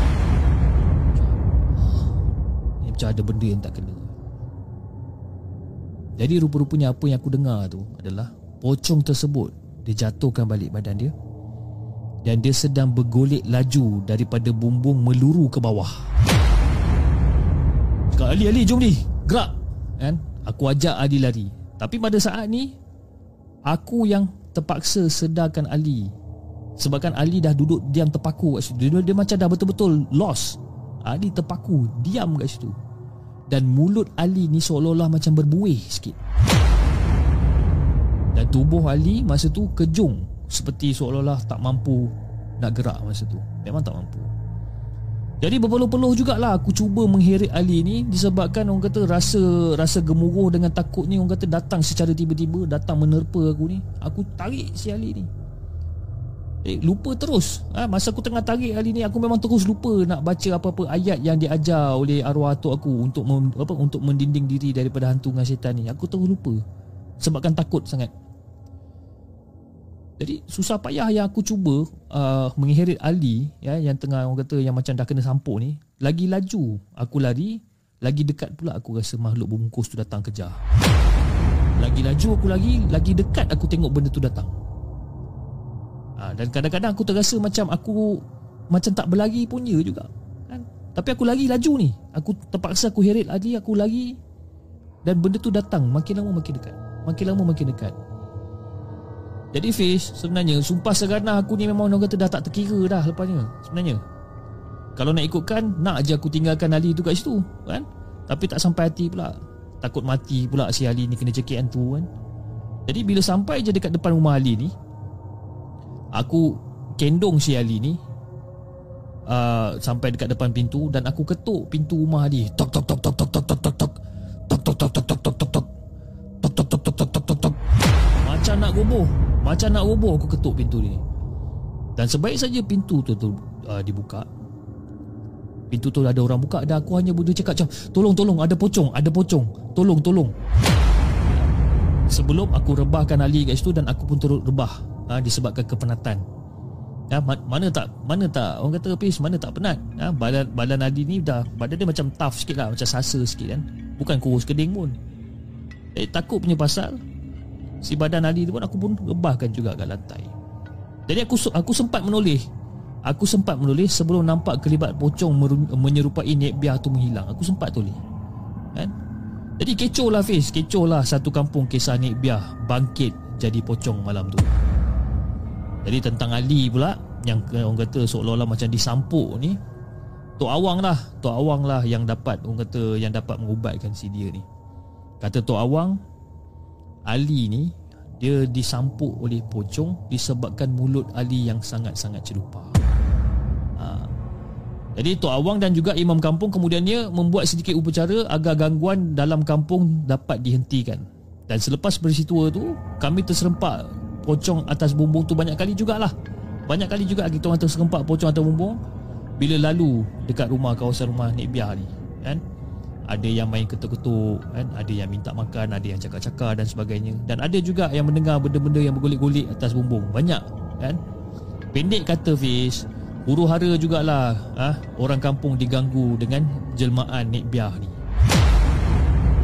jadi selepas Tok Awang memagar kawasan kampung ni ha, dan uh, dengan orang kata dengan Tok Imam mengetuai bacaan Yasin dan juga tahlil di masjid selama 40 hari 40 malam barulah lenyap gangguan tersebut jadi apa yang aku dapat tahu Fiz daripada orang kampung, ha, arwah dulu ni dia pakai susuk. Dia pakai susuk. Tapi bukan untuk susuk cantik. Tapi dia adalah susuk pendinding. Ha, itu sebabnya dia pulang dan dia berharap ha, dia berharap ada orang dapat buangkan susuk dia ni. Jadi apa pun yang pasti bukanlah arwah uh, bukanlah arwah yang pulang, ha, tetapi syaitan yang hanya yang hanya mahu menyesatkan anak Adam dan Hawa. Jadi pesan arwah ayah aku Fish, eh, kita hidup jangan bergantung kepada bantuan iblis dan syaitan. Ha, tempat yang paling layak untuk kita minta hanyalah pada Allah Subhanahu Wa Taala. Itu je lah Fiz cerita yang aku nak kis, uh, nak kongsikan dengan kau dan juga penonton-penonton di segmen.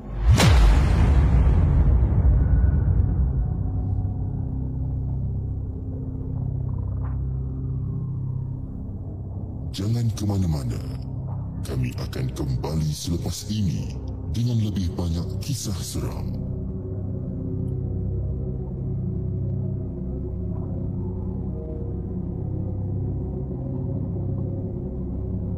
Itu dia guys kisah yang ditulis oleh S. Bantal golek Nick Biar kan? Akan akan Nick Biar punya bantal busuk kan bukan? Bantal golek Nick Biar Nick Biar yang jadi bocong punya eh. Okey jom tanpa masa kita bacakan kisah kita yang seterusnya. Kisah kita yang seterusnya yang dihantar oleh EJ EJ kisah ni yang berjudul Amoy Baju Merah Corak Bunga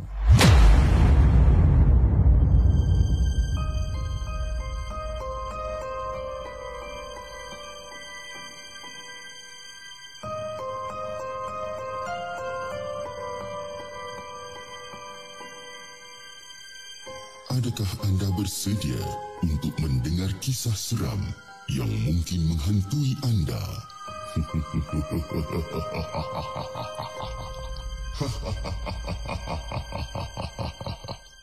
Assalamualaikum dan salam sejahtera kepada semua penonton di segmen. Waalaikumsalam warahmatullahi Ini adalah kisah yang pernah terjadi dekat aku pada 10 tahun yang lalu.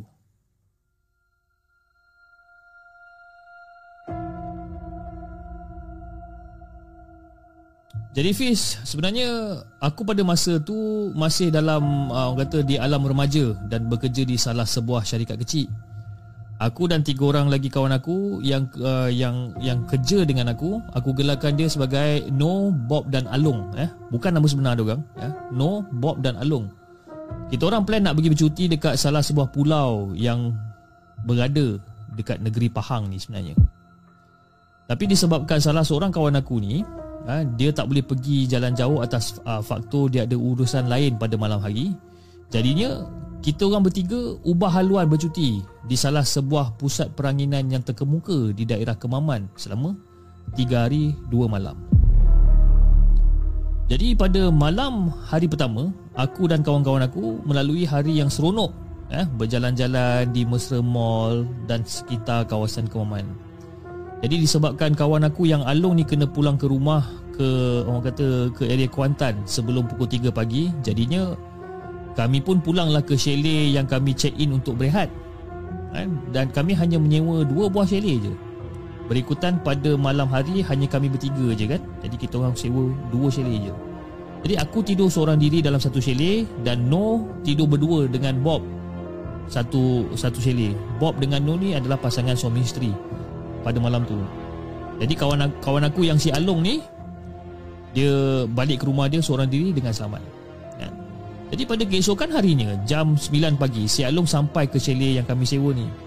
Jadi lepas breakfast Kami berempat Tak adalah plan nak ke mana-mana Cuma bersiar-siar di kawasan situ Dan cuci-cuci mata je masa tu Dan chalet yang kami sewa ni uh, Dengan tempat jualan barang-barang souvenir Memanglah tak jauh mana Dekat je kan? Jadi kami berempat jalan kaki je lah Nak pergi ke tempat uh, orang jual- jual-jual uh, souvenir ni jadi aku berjalan di uh, nak bagikan gambaran aku berjalan di bahagian hadapan dan mereka bertiga berjalan dekat belakang aku. Jadi sambil-sambil aku berjalan di kaki lima tu aku ni macam kata tangan gatal lah sikit. Tangan gatal sikit duk bantai petik bunga, uh, pokok bunga yang ada dekat tepi jalan tu sambil-sambil melemparkan balik ke lantai jalan. Aku jalan-jalan aku petik. Ya, aku jalan aku lemparkan balik bunga tu. Kan? Jadi selesai cuci-cuci mata kan uh, habiskan sedikit duit yang berada kat poket kita orang ni kita orang ni pun baliklah semula ke chalet. Jadi sesampai je dekat chalet kami ternampak ada seorang pak cik ni memancing. Memancing dekat tasik depan bilik kami sewa tu kan. Jadi si Bob dengan si Along ni pun memang berminat jugalah. Kata memang minat dengan memancing. Dan nak jugalah pergi memancing suka-suka dekat dekat tasik tu jadi sekian lama si Bob dengan Along ni menunggu Si Alung pun dapatlah menarik seekor ikan. Tak tahulah apa nama ikan ni. Tapi mata kail uh, mata kail tu terkeluarlah dari mata ikan tu. Lalu si Alung ni pun ambil dan bu, uh, buanglah semula ikan tu ke tasik. Dia dia dia buka balik mata kail yang tersangkut tu dia buka dan dia buang balik ikan tu masuk dalam tasik. Dan lepas dah settle apa semua tu dah makan dan sebagainya je malam pun dah orang kata dah dah lewat lah malam tu kan. Malam dah kira menjelma dah melewati lebih kurang dalam pukul 1 pagi. Jadi si Along ni pun pulanglah semula ke rumah dia dekat area Kuantan. Ha, jadi si Along ni duk ulang alik lah. Kuantan dengan tempat kita orang bercuti ni dia ulang alik. Jadi nak dijadikan cerita dalam setengah jam macam tu aku bergolek-golek atas katil barulah aku rasa macam mengantuk dan aku nak tidur lah masa tu. Namun ada sesuatu panggil ada satu panggilan ada satu panggilan masuk dan tertera dekat nombor telefon uh, uh, dekat skrin telefon aku ni yang Along tengah telefon aku. Jadi aku pun angkat lah telefon si Along ni. Cakap, ah, Along, kau kenapa Long? Tak ada, tadi aku nak kejutkan si Bob tu. Aku call dia tapi tak berjawab pula kan. Jadi, aku fikir ini 10 kali jugalah nak kejutkan si Bob ni dan si No ni sebabkan bilik kami ni uh, berasingan satu bilik dan satu lagi bilik bukannya bersambung pun. Kan? jadi aku pun gagahkan lagi. Aku pun gagahkan lagi keluar daripada bilik aku ni. Dan aku pergilah ketuk bilik si Bob dengan si No ni. Tok tok tok tok tok tok tok. Mujulah. Ah ha? mujulah diorang sedar dan diorang menyahut. Aku panggil diorang ni kan diorang menyahut. Jadi selesai je aku sampaikan apa yang si Along ni pesan untuk mereka berdua untuk angkat call si Along ni aku pun masuklah balik ke bilik aku ni Aku cakap kau macam Eh Bob no. Along tadi cuba call korang kan. Ni aku nak pesan kat korang ni. Jadi kalau kejap lagi dia call Tolong angkat eh. Ha, Tolong angkat. Ha, Yelah kan? Jadi aku pun keluar. Aku Keluar daripada bilik dorang Dan aku pun pergilah ke bilik aku untuk tidur. Namun sekali lagi Sekali lagi face aku dikejutkan dengan ketukan Dekat pintu bilik aku. Tuk tuk tuk tuk tuk tuk tuk tuk. Uh, siapa tu? Uh, ni lah Bob lah dengan No. Oh, rupanya Bob dengan No datang. Jadi aku pun buka lah pintu. Aku buka pintu, aku nampak dia orang ni. Masing-masing duk bawa bantal. Bawa bantal dan dia orang kata macam, uh, boleh tak kalau kita orang tidur dengan kau malam ni? Kata kan. Aku pun macam heran, apa hal pula dia orang ni kan? Uh, tapi alasan dia orang, dia orang kata yang dia orang nak teman aku tidur sebabkan aku ni seorang-seorang. Kan? Sedangkan pada malam yang pertama tu aku tidur seorang-seorang okey je, dia orang tak ada pula ada orang kata terfikir nak temankan aku ke apa kan. Jadi malam kedua ni dia orang nak temankan aku, aku macam pelik. Jadi aku biarkan je lah dia orang nak teman. Jadi untuk pengetahuan kau Hafiz dan juga penonton di segmen, si Bob ni, si Bob ni badan dia memang besar. Jadi kami tidur menyiring dengan Bob, No ni kat tengah-tengah kan dan aku ni dekat tepi dinding lah. Bob kat ujung, No kat tengah-tengah, aku ni terimpit dekat tepi dinding. Jadi dalam lena aku tu Dalam lena aku tu aku bermimpi. Aku bermimpi ada seorang perempuan cantik Berambut panjang, lurus dan hitam berkilat. Berbaju ala-ala Cheongsam Cina berwarna merah Tumpuk-tumpuk bunga putih. Ha? Dia berdiri menatap aku dekat depan-depan Yang berjarak hanya sejengkal daripada aku Tapi muka dia tak nampak sebabkan gelap sangat. Ha. Dia diri dekat depan aku ni Sejengkal je dia depan muka aku ni Tapi aku tak nampak muka dia Sebabkan gelap Dan hanya aku nampak Daripada bawah dagu Sampai ke pinggang je aku nampak Jadi pada keesokan pagi Selepas kami nak berempat nak check out ni Kami berempat breakfast dululah Kami berempat breakfast dulu Dekat sebuah warung Yang terletak di tepi jalan besar Dan aku mulalah tanya diorang ni Pasal malam semalam ni kan Macam Bob No aku nak tanya kau lah kan? Semalam korang dua ni Tiba-tiba datang bilik aku ha? Datang bilik aku nak teman aku tidur ni Apa hal. Cuba cerita sikit. Eh tak ada benda lah. Kita orang just nak temankan kau tidur je. Salah ke? Jadi aku yang malas nak tanya Beria. Aku malas nak tanya je Aku pun diam je. Aku iakan je apa benda yang diorang cakap ni. Tapi tak lama lepas tu Aku ceritalah Dekat diorang pasal apa yang aku mimpi sebenarnya. Dan mereka bertiga Mereka bertiga saling berpandangan dan mulalah bercerita kenapa mereka berdua datang tidur dengan aku pada malam tu.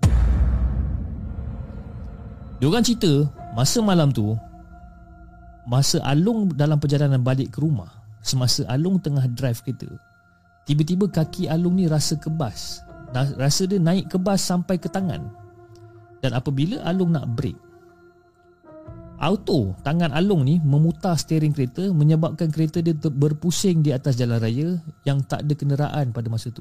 Dia nak tekan brake ni tapi tangan dia macam tiba-tiba putarkan steering tu kan. Dan Along cuba relax sekejap dan parking kereta dia dekat tepi kaki lima jalan dan call si Bob. Tapi sayangnya masa tu Bob tak angkat lah kan. Ha, masa tu lah yang dia cuba call aku ni yang aku angkat. Yang aku kena pergi jalan ke bilik Bob dengan No ni. Jadi bila Bob dapat cerita ataupun Bob dapat berita macam tu daripada Along, terus dia dengan No datang ke bilik aku untuk pastikan yang aku tak kena gangguan macam apa yang Along kena.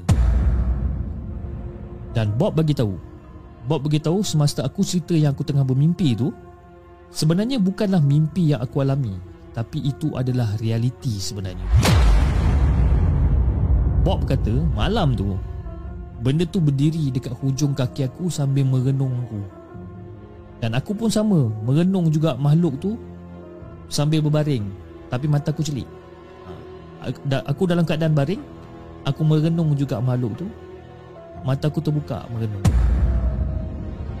Dan pada mula ni aku macam fikir bis macam Eh betul ke si Bob ni kan? Ke dia ni nak sakat aku je sebenarnya? Tapi fikiran aku meleset sama sekali Apabila Bob bagi tahu detail Pasal makhluk tu Cakap eh Bob kau biar betul Bob kan Tak ada lah aku mimpi kau mana tahu macam mana rupa dia kan ha. Rupa dia macam ni kan Perempuan Pakai baju ala-ala Sam warna merah ha? Dengan corak-corak bunga putih halus Dekat dekat baju Betul tak? Waktu tu bila Bob cakap macam tu Aku tergamam Sebab aku tak cerita pasal detail baju pun dekat Bob masa tu Aku cuba bagi tahu dekat Bob dengan No dengan si Along ni aku bagi tahu yang aku bermimpi seorang perempuan yang cantik yang tak nampak rupa dengan jelas. Ha, itu je yang aku cakap. So bila Bob cakap macam tu, baru aku percaya yang Bob tak tipu aku masa tu. Jadi bila fikir punya fikir, kenapa hanya aku dengan Along je yang kena kacau? Baru aku teringat pasal aku jalan di kaki lima sambil memetik bunga di tepi jalan tu dan si Alung pula pergi memancing tapi mata kail terkena pada mata ikan. Dan untuk pengetahuan semua, untuk pengetahuan kau Fiz dan juga pada penonton The Segment. Si Bob ni adalah ahli silat gayung. Sebab tu dia ada ilmu sikit untuk menjaga aku semasa aku tengah tidur. Kerana pada malam yang aku mimpikan tu, si Bob langsung tak tidur hanya untuk menjaga aku dan No daripada terkena dengan lebih teruk. Ah, jadi Fiz, sekianlah cerita dan pengalaman aku untuk korang Untuk korang dengar sebenarnya. Maaf kalau cerita ni terlalu panjang Dan mungkin ada yang faham, ada yang tak faham dengan cerita aku ni. Sekian, terima kasih.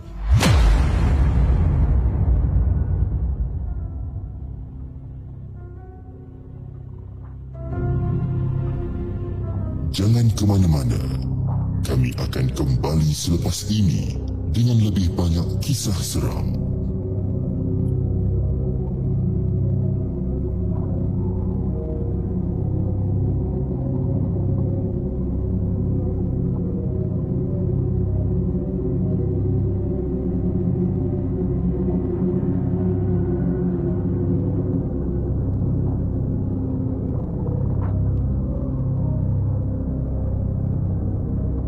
guys, itu cerita yang dihantar oleh EJ Amoy bercorak apa? Amoy baju merah bercorak bunga. Ha, itu cerita dia. Okey. Sebelum kita mengakhiri kita punya show ataupun kita punya live pada malam ini, saya ada lagi satu cerita yang saya ingin kongsikan dengan anda. Tapi sebelum tu saya juga ingin mengucapkan ribuan terima kasih kepada semua yang dah hadir pada malam ini uh, untuk orang kata join di uh, live uh, malam podcast ataupun live markas puaka. Itu adalah nama baru untuk uh, live pada malam ini. Dan juga saya ingin mengucapkan ribuan terima kasih kepada Kak Amoy di atas sumbangan super stiker anda. Daripada uh, Ras Kalo dan juga uh, CK uh, buah tangan ni cip uh, buat kopi pagi nanti. Oh buat kopi lain macam eh. Terima kasih Ras Kalo di atas sumbangan super chat. Daripada owner Rezek uh, terima kasih uh, owner Rezek owner Rezek di atas sumbangan uh, super stiker anda. Terima kasih. Sangat-sangat saya ucapkan. Semoga anda uh, dimurahkan rezeki insyaallah. Okey. Uh, jom kita bacakan kisah kita yang seterusnya. Tapi sebelum saya bacakan kisah kita yang seterusnya Saya nak jugalah baca komen sedikit apa yang kita ada pada malam ni eh. Kata, Faizal kata jangan ke mana-mana Okey Nur Atika kembali dengan lebih banyak kisah seram. Apa benda kau ni Jai? Kan? Nasib baik lahir dah ada elektrik dan air ha, Levi cakap kan Bob the, Bob the Builder ha, Kita ada Ika ni Terima kasih Ika uh, hadir untuk live Markas Poker untuk hari ni Ikali juga membawa uh, genre yang sama iaitu kisah-kisah seram kepada siapa yang masih belum subscribe ke channel Ikali. Uh, anda boleh ke channel Ikali terus dan tekan butang subscribe. Alright. Uh, kita ada Diana Long. Eh Diana, apa khabar Diana? David mana? Sudah lama uh, saya tak nampak David kan? Lama tak nampak you dua orang. Okay guys, jom. Tanpa masa, kita bacakan kisah kita yang terakhir untuk malam ini. Kisah kita yang terakhir yang dihantar oleh Kai Cantik. Oh, Kai Cantik eh. Kai cantik ke kau cantik? Eh? Kai cantik. Dengan kisah dia yang berjudul Taman Mainan Cik Pon dan Cik Lang.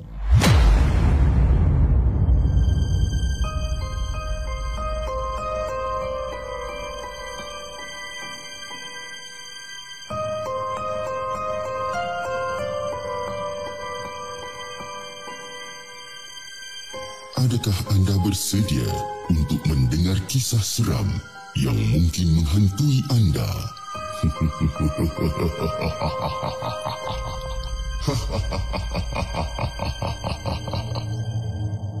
Assalamualaikum kepada Hafiz dan juga penonton The Segment. Waalaikumsalam warahmatullahi Saya juga ingin berterima kasih dekat admin The Segment kalau cerita ini dipublish ataupun disiarkan.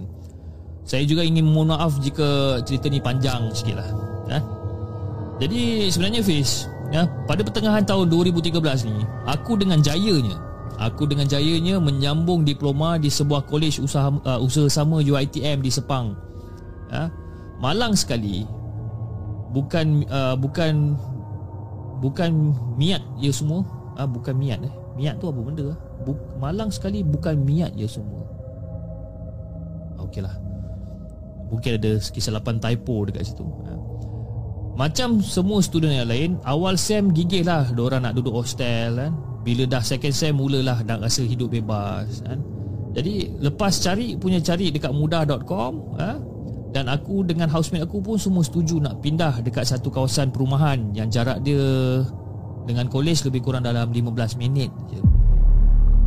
Jadi masa tengok rumah Masa tengok rumah tu Memang langsung tak ada Orang kata Langsung tak tahu apa-apa lah langsung tak ada fikir apa-apa. Yang kita orang tahu rumah tu rumah besar, rumah dua tingkat. Dan atas tu ada satu master bedroom dan ada toilet dan tiga bilik biasa dan satu tandas. Dekat bawah ada lagi satu bilik bersebelahan dengan tandas. Ha, jadi rumah kita orang ni pula berhadapan ataupun menghadap dengan tangki air. Jadi bilik master ataupun bilik master bedroom yang sebenarnya yang berhadapan dengan tangki air. Jadi rumah tu rumah dua tingkat lah, rumah dua tingkat. 3 plus 1 kot. 3 bilik atas Satu bilik bawah kan. Jadi master bedroom tu berhadapan dengan tangki air. Jadi untuk cerita yang pertama ni Ada satu malam ni aku lepak dekat depan uh, Dekat balcony bilik master bedroom ni. Dan aku tu tengah sibuk Tengah on call lah Tengah on call dengan member kedah aku ni. Ha? Member member kedah aku tengah borak-borak dengan dia dan masa tu aku tengah duduk dekat balkoni ni Aku tengah lepak dengan kaki aku berjuntai ke bawah. Jadi maknanya dia punya bahagian balkoni tu dia macam ada pagar kan? Dia letakkan kaki dia dekat luar pagar tu Dengan dia duduk Duduk juntai-juntaikan kaki dia ke bawah lah. Kan? Kiranya Kalau kata macam aku uh, Apa Duduk dekat atas uh, balcony tu Aku juntai-juntaikan kaki aku ke bawah. Kalau orang tolak aku tu Confirm aku jatuh lah Kan? Confirm aku jatuh Jadi Tengah sembang Syok punya sembang Punya sembang Punya sembang Mata aku ni gatal. Gatal pergi tengok Dekat kawasan semak samun Dekat depan tu. Dan tiba-tiba Aku ternampak Ada satu benda yang aku ternampak Dekat situ. Aku ternampak dekat kawasan semak samun tu Semua gelap. Tu tiba-tiba aku nampak Ada satu macam benda putih Tengah berdiri kat situ. Dan benda putih yang tengah berdiri kat situ Dia bukan berdiri tegak je Fiz Dia seolah-olah macam melompat setempat. Tek. Tek. Tek. Ha, Yes, betul. Apa benda yang aku nampak adalah pocong. Dan dia tengah melompat setempat Dia, dia tengah tengok aku masa tu. Dan aku pun terus hang up telefon member aku ni. Aku terus turun balik daripada balcony tu. Daripada tembok balcony tu aku turun balik. Dan aku terus masuk bilik dan kunci pintu Dan aku layan cerita Korea. Aku tak nak fikir pasal benda tu Aku ni tak adalah six sense ke apa ke Tapi aku tahu Yang benda tu tengah tengok aku. Dan kalau benda tu nak tunjukkan diri dia Memang aku akan selalu ternampak. Tapi yang aku takutnya sebab dalam banyak-banyak hantu ha, Dalam banyak-banyak benda Pocong ni lah yang paling scary. Jadi untuk yang cerita yang kedua Second story aku pula. Ada seorang kakak ni Ada seorang kakak ni dia duduk dekat bilik bawah. Nama dia Kak Ra. Kiranya Kalau buka pintu bilik dia terus nampak dapur. Kan? Dan pintu dapur kita orang ni pula Dengan dengan pintu depan memang selagi. Kan?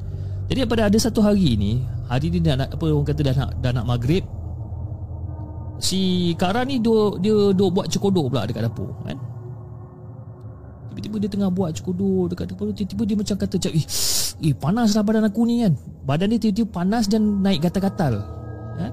Sampai tak tidur malam dia buat dia Dan Kak, Kak Ra punya keadaan macam tu Dia pun cubalah untuk balik Untuk balik ke rumah dia tu Dan dia balik untuk berubat lah Untuk berubat dan family dia setujulah untuk bawa dia apa untuk bawa dia pulang ke kampung untuk berubat. Katanya dia diganggu laluan benda tu. Jadi pada hari yang sama aku dengan roommate aku tengah sibuk atau ataupun tengah seronok bersembang terdengar ada orang gelak mengilai dekat belakang dapur.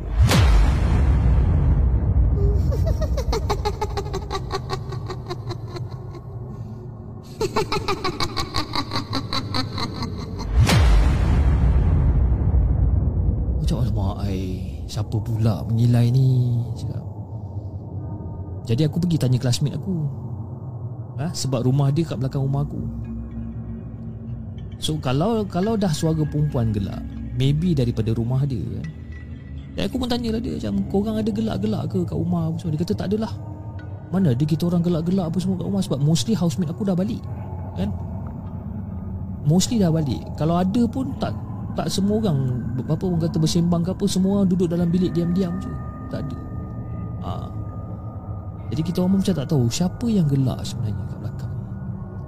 Dan tengah malam tu jugalah member aku member aku uh, si Eja ni member aku duduk study dekat meja bawah dekat meja makan.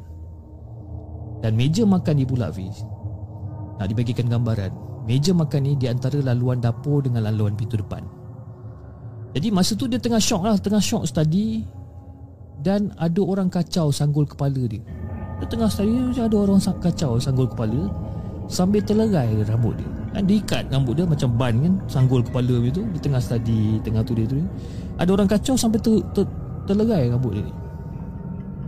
Ha, Kira macam agak kasar jugalah benda tu kacau. Jadi Disebabkan Disebabkan benda tu dia terpaksa lah tunduk kan Ambil lah getah rambut ke apa Yang ada dekat lantai tu Jadi dia pun turun. Dia tunduk dekat bawah meja tu Dia ambil Getah rambut yang jatuh kat lantai. Dan tiba-tiba Masih dia tengah tunduk dekat bawah tu Nak ambil Dia macam ada terdengar macam Hai apa khabar? Ada orang tegur dia Apa khabar? Lepas tu dia tak dengar apa-apa dah. Dan lepas 2 minit macam tu Dia dengar pula bunyi kipas Sedangkan kipas tu dia tak buka pun. Kipas dinding kan? Dia tak buka pun. Ha, Dia tak ada cerita banyak. Dia terus lari naik atas Terus tidur dengan kawan kita orang juga kat atas tu. Dan kita orang anggap Kita orang anggap benda ni adalah gangguan kecil Sebabkan tak semua Rasa real punya lah eh? Tak semua yang real punya real Sampailah satu ketika ni. Pada satu ketika ni Ada seorang lagi uh, Rakan uh, Nama dia Kak Pika. Uh, Dia salah seorang yang duduk dekat dalam Master bedroom. Dan semua orang dalam rumah Masa tu ada 13 orang dalam rumah ni Ramai uh. Jadi nak dia cerita Time tu 10 orang balik awal Sebabkan semua dah habis paper. Kan? So tinggallah tiga orang je yang sememangnya Budak-budak yang duduk dekat dalam bilik master ni. Jadi ada satu malam ni Kak Pika ni tengah on call lah dengan boyfriend dia Lebih kurang dalam pukul 2 pagi macam tu.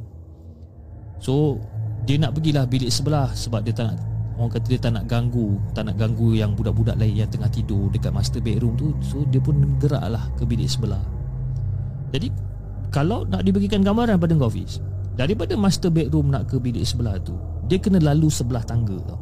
Sebelah tangga Dia kena lalu kat situ Jadi masa dia lalu kat situ Tiba-tiba dia macam Hai. Ada orang cakap hai Masa dia tengah lalu. Jadi dia ingatkan boyfriend dia yang saja menyakat dia dekat dalam telefon. Jadi dia pun buat tak tahu je lah. Jadi dia tengah sembang rancak dengan boyfriend dia You know. Dia tengah sembang punya sembang punya sembang. Dia seolah-olah terdengar macam ada orang memasak dekat bawah. Tang tang macam tengah bunyi bunyi bunyi kuali kan bunyi bunyi bunyi bunyi senduk dan sebagainya bunyi tang tang bunyi kecoh dekat bawah ni. Dan sekali-kali dia sekali-sekali dia akan terdengar pula bunyi macam ada orang ketuk kuali dengan sudip. Ah, seolah yang macam kat kedai mamak tu lah. Bunyi ketang, ketang, ketung, ketang, ketung, ketang, ketung. Dan bunyi itu berlangsung lebih kurang dalam 3 minit macam tu. Jadi masa Kak Pika dengar bunyi Dia tak ada cerita banyak. Dia terus tutup pintu bilik dia laju-laju Dan lepas tu Kak Pika tak boleh tidur. Ha. Dan sebenarnya Fiz Bila dekat dalam rumah tu pula Ada satu tabiat gangguan ni Ada satu tabiat ataupun satu habit gangguan ni Adalah Suka gesel kaki. Ha, Bila kita orang tengah tidur Benda tu akan menggesel kaki Jadi nak jadikan cerita Ada masa masa nak cuti mid-sem Aku, Eja, Dila Orang last dekat rumah Sebab balik naik train Ke sebelah utara Senandung Langkawi. Yang yang malam uh, Yang Senandung Langkawi tu memang malam je yang ada. So sempatlah aku sembang dengan jiran sebelah aku ni. Kan? Aku cakap uh, Kak Nanti kita orang nak balik kampung ni semua Akak tolonglah tengok-tengokkan rumah je Lepas tu kakak tu macam Ah yelah kita orang apa saya Akak boleh tengok-tengokkan rumah Tapi ni akak nak tanya ah, Korang ni tak ada kena gangguan apa-apa kat rumah ni Gangguan apa kak? Saya buat-buat tak tahu Aku buat-buat bodoh lah Aku buat-buat tak tahu Lepas tu anak pakcik tu Anak pakcik tu sebenarnya Hari tu dia ada tangkap gambar depan rumah kamu kan? Anak pak cik hari tu ada tangkap gambar depan rumah kamu ni ha? Dia tangkap gambar dan dia tunjuk pak cik gambar tu. Ha, Gambar apa pak cik? Yang anak pak cik tunjuk kat pak cik tu. Dia tunjuk dekat balkoni kat rumah kamu tu. Ada satu perempuan Rambut daripada paras bahu ke pinggang panjang dia. Duduk berdiri tegak aja kat situ Sebenarnya Kalau kamu nak tahu wah, tu Tangki air depan rumah kamu tu keras kan? Macam-macam ada kat situ Langsui ada Pontianak ada Pocong ada ah, Itu semua tempat mainan dia orang tu sebenarnya Ha. Eh pakcik biar betul pakcik Betul Jangan tipulah cakap kamu tak pernah kena ganggu kat rumah tu. Ha. Hari tu ada orang datang pagar kawasan rumah ni ataupun kawasan sini, kawasan tangki air ni tak jalan. Owner sebelum ni ataupun penyewa sebelum ni sebenarnya. Ha, duduk rumah kamu ni yang kamu sewa ni non-stop Dia duk mainkan ayat Quran Daripada pagi sampai ke malam Sampai keesokan dia Jadi bila kita orang dengar Bila Pak Cik ni cakap macam ni Kita orang semua macam dah naik takut lah Kan Sebab apa Memang sepanjang kita orang duduk Itu macam-macam gangguan yang kita orang kena sebenarnya Jadi pada mulai pada saat tu lah Fiz ha? Mulai saat tu Lepas kita orang balik je daripada kampung Untuk ke rumah sewa tersebut Kita orang amalkan Buka bacaan-bacaan surah-surah suci Al-Quran Daripada pagi sampai ke malam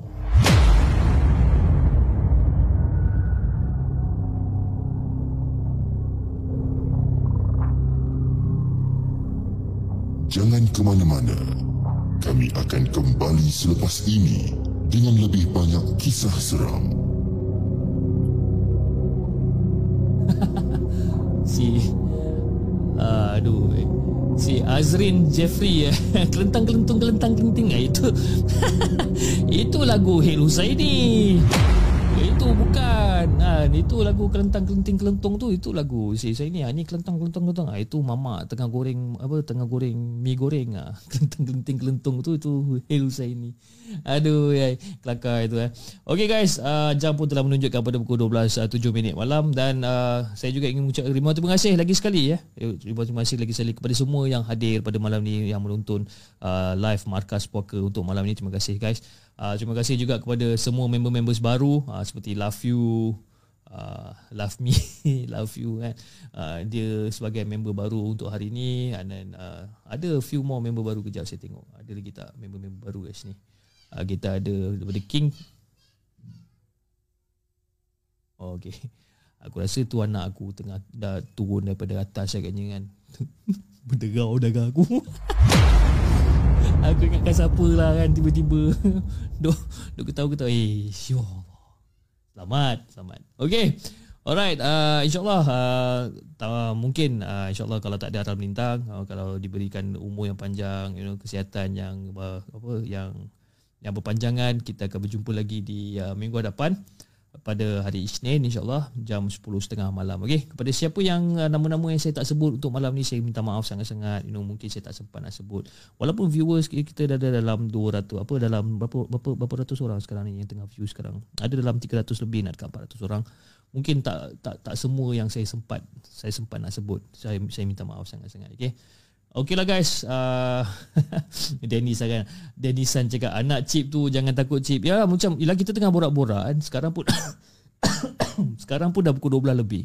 Tiba-tiba ada dengar Bunyi budak kecil kan Pukul 12 lebih. Selalunya anak saya dah tidur Time-time macam ni. Tiba-tiba dengar Saya harap Saya berharap sangat Itu memang anak saya kan saya mengharapkan sangat. Kan. Hopefully lah eh, Jangan dia Jangan kejap lagi Saya keluar tak ada orang Dan saya tanya atas macam Eh siapa kat bawah tadi? Cak Eh tak ah, Anak-anak semua dah tidur dah lama Daripada pukul 10 ha, Itu problem kan.